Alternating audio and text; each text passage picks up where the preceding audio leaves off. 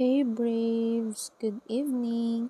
So, kanina umaga pagising ko, may nabasa ako sa Facebook page na from Midnight Reflection and Truth.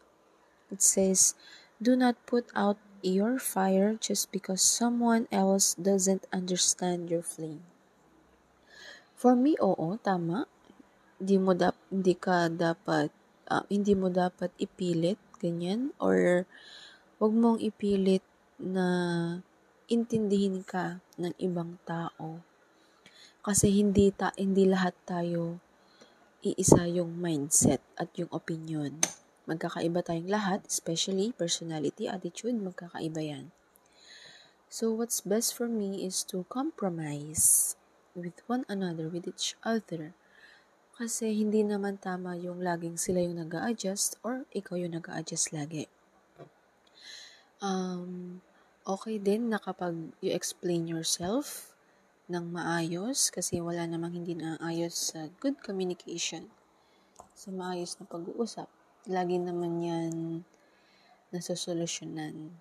Ba? Mga sinasabi sa atin ng mga magulang and teachers natin. Pag na-explain mo yung sarili mo and they still doesn't get you, then that's the time na you lay low.